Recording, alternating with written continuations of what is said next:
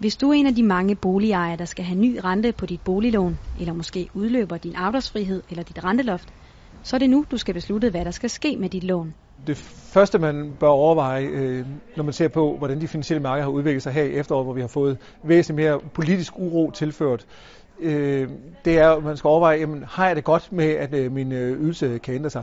Eller skulle jeg overveje at, at få en eller anden form for sikkerhed for, øh, hvor meget øh, min øh, månedlige ydelse nu engang kan, kan stige? De fleste boligejere, der skal have refinansieret deres lån, har et såkaldt F1-lån, der får ny rente hvert år. Og de kan med fordel overveje, om det er tid til at låse renten for en længere periode.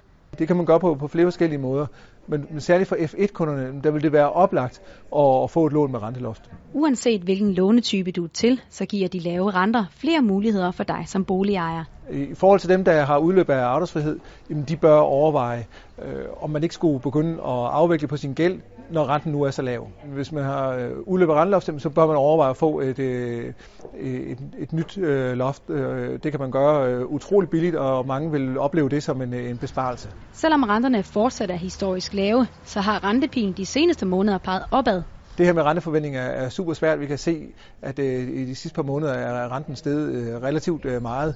Øh, så noget kunne tyde på, at øh, vi er kommet ind i en, en, en stigende øh, rentespiral.